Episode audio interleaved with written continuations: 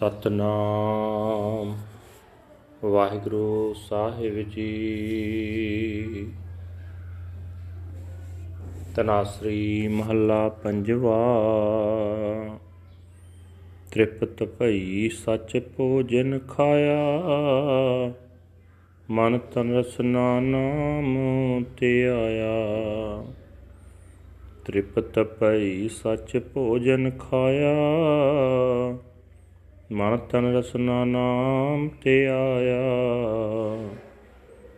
ਜੀਵਨਾ ਹਰ ਜੀਵਨਾ, ਜੀਵਨ ਹਰ ਜਪ ਸਾਧ ਸੰਗ ਰਹਾਓ ਅਨਕ ਪ੍ਰਕਾਰੀ ਬਸਤਰ ਉਟਾਏ ਹਮ ਦਿਨ ਕੀਰਤਨ ਹਰ ਗੁਣ ਗਾਏ।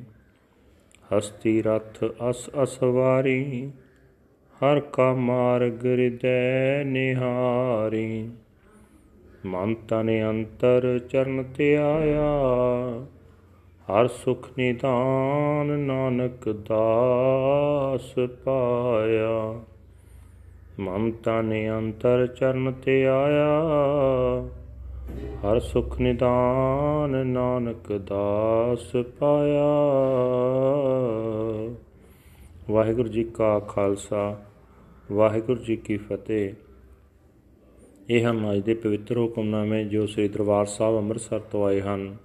ਸਾਹਿਬ ਸ੍ਰੀ ਗੁਰੂ ਅਰਜਨ ਦੇਵ ਜੀ ਪੰਜਵੇਂ ਪਾਤਸ਼ਾਹ ਜੀ ਦੇ ਤਨਾਸਰੀ ਰਾਗ ਦੇ ਵਿੱਚ ਉਚਾਰਨ ਕੀਤੇ ਹੋਏ ਹਨ।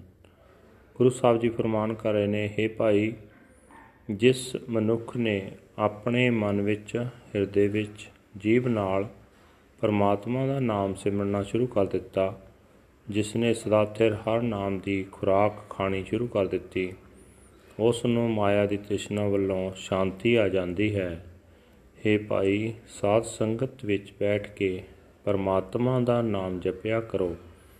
ਇਹੀ ਹੈ ਅਸਲ ਜੀਵਨ, ਇਹੀ ਹੈ ਅਸਲ ਜ਼ਿੰਦਗੀ। ਠਹਿਰਾਓ। ਜਿਹੜਾ ਮਨੁੱਖ ਹਰ ਵੇਲੇ ਪਰਮਾਤਮਾ ਦੀ ਸਿਫਤ ਸਲਾਹ ਕਰਦਾ ਹੈ, ਪ੍ਰਭੂ ਦੇ ਗੁਣ ਗਾਉਂਦਾ ਹੈ ਉਸਨੇ ਮਾਨੋ ਕਈ ਕਿਸਮਾਂ ਦੇ ਵੰਨ ਸਵੰਨੇ ਕੱਪੜੇ ਪਹਿਨ ਲਏ ਹਨ ਤੇ ਉਹ ਇਹਨਾਂ ਸੋਹਣੀਆਂ ਪੋਸ਼ਾਕਾਂ ਦਾ ਆਨੰਦ ਮਾਣ ਰਿਹਾ ਹੈ। ਇਹ ਭਾਈ, ਜਿਹੜਾ ਮਨੁੱਖ ਆਪਣੇ ਹਿਰਦੇ ਵਿੱਚ ਪਰਮਾਤਮਾ ਦੇ ਮਿਲਾਪ ਦਾ ਰਾਹ ਤੱਕਦਾ ਰਹਿੰਦਾ ਹੈ, ਉਹ ਮਾਨੋ ਹਾਥੀ, ਰੱਥਾਂ, ਘੋੜਿਆਂ ਦੀ ਸਵਾਰੀ ਦਾ ਸੁਖ ਮਾਣ ਰਿਹਾ ਹੈ। हे ਨਾਨਕ, ਜਿਸ ਮਨੁੱਖ ਨੇ ਆਪਣੇ ਮਨ ਵਿੱਚ ਹਿਰਦੇ ਵਿੱਚ ਪਰਮਾਤਮਾ ਦੇ ਚਰਨਾਂ ਦਾ ਧਿਆਨ ਧਰਨਾ ਸ਼ੁਰੂ ਕਰ ਦਿੱਤਾ ਹੈ ਉਸ ਦਾਸ ਨੇ ਸੁੱਖਾਂ ਦੇ ਖਜ਼ਾਨੇ ਪ੍ਰਭੂ ਨੂੰ ਲੱਭ ਲਿਆ ਹੈ ਵਾਹਿਗੁਰੂ ਜੀ ਕਾ ਖਾਲਸਾ ਵਾਹਿਗੁਰੂ ਜੀ ਕੀ ਫਤਿਹ This is today's Hukamnama from Sri Darbar Sahib Amritsar uttered by our fifth Guru, Guru Arjan Dev Ji under heading Tanasri Fifth Mahal.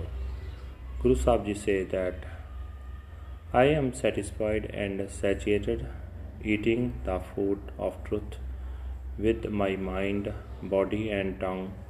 I meditate on the Naam, the name of the Lord.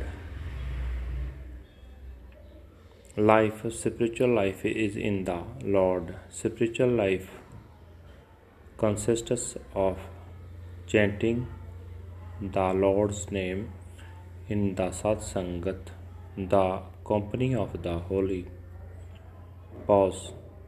He is dressed in robes of all sorts if he sings the kirtan of the Lord's glorious praises day and night. He rides upon elephants, chariots, and horses if he sees the Lord's path within his own heart. Meditating on the Lord's feet deep within his mind and body, slave Nanak has found the Lord, the treasure of peace. Waheguru ji ਕਾ ਖਾਲਸਾ ਵਾਹਿਗੁਰੂ ਜੀ ਕੀ ਫਤਿਹ